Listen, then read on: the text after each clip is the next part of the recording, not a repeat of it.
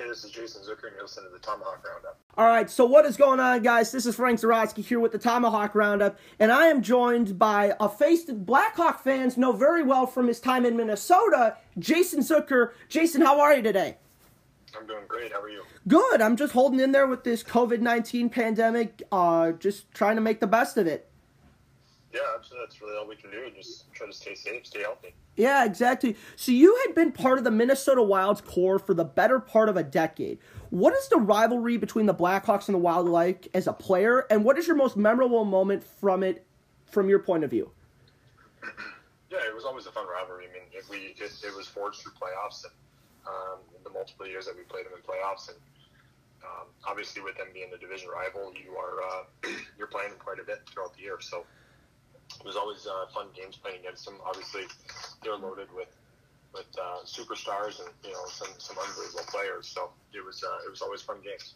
Yeah, so you this abbreviated season 2019-20, you were traded from Minnesota to Pittsburgh. How did you find out about the trade, and how does a player transition to a new environment after being in a one place for so long? Yeah, I, I got a call from uh, from Bill Guerin, um, you know, who was our, our GM here in Minnesota.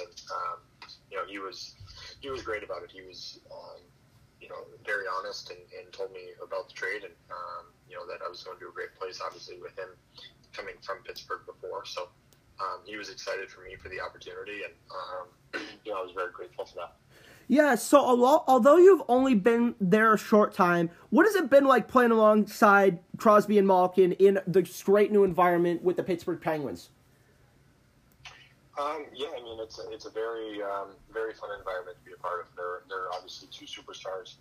Um, they've been superstars in this league for a long time now, and um, you know they they've won at, at every level that they've played at, including the NHL multiple times. And so they're uh, they're a fun group to learn from.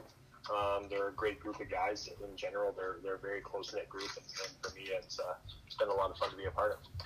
Yeah, so you played alongside another guest of the show that we had talked about off air for a little bit, Charlie Coyle. What does he bring to a team, skill wise and emotionally? Obviously, a very fiery player when it comes to his skill set. Yeah, I mean he's an unbelievable player. He's uh, he's a guy that I've known for a long time. Uh, has done great things in this league um, I was very happy for him to, to be able to get to Boston and, and A, be in his hometown, but B, um, be able to contribute to a team and, and hopefully win the cup. And um, obviously last year they fell a bit short, but um, they're an incredible team and a team that's definitely going to be uh, hard to you know hard to beat for years to come. Yeah, so I uh, want to shift focus to your time off the ice now, to your personal life. You won the King Clancy Trophy in 2019 for your jaw dropping contributions to the community in Minnesota, raising over $1.2 million for the University of Minnesota Masonic Children's Hospital. Tell us about the Zucker Suite for our listeners in Chicago and what it means to you winning the King Clancy.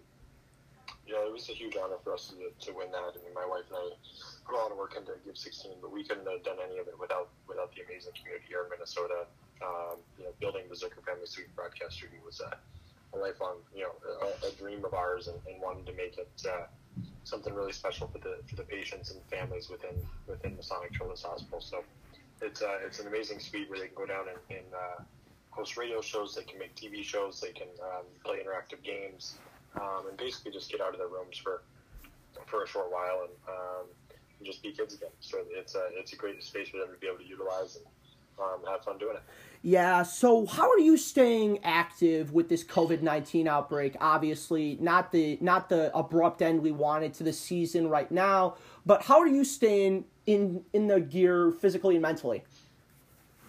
Yeah, it's it's hard. Um, to be honest, it's one of those things that. Uh, you know, we don't really have any any answers as far as where where this year is going, and um, you know, we're taking it day by day as as a league, as a team, as individuals, um, and there's not really much more we can do. Um, you know, we just have to stay prepared as best we can, and um, you know, for me, I'm, I'm enjoying the family time. I'm trying to spend as much time with my kids and, and wife as I can, which has been fantastic. And obviously, being in quarantine helps that. So it's uh, you know that part of it's been uh, been a blessing in disguise, just being able to be with them, and you know. But we're obviously looking forward to hopefully finding uh, a solution to the season and get back playing. Absolutely, Jason Zucker. Anything else you want to add for our listeners in Chicago and around the country and beyond? Oh, I don't think so. But thank you for having me on. I really appreciate it. Absolutely. Thank you so much, Jason.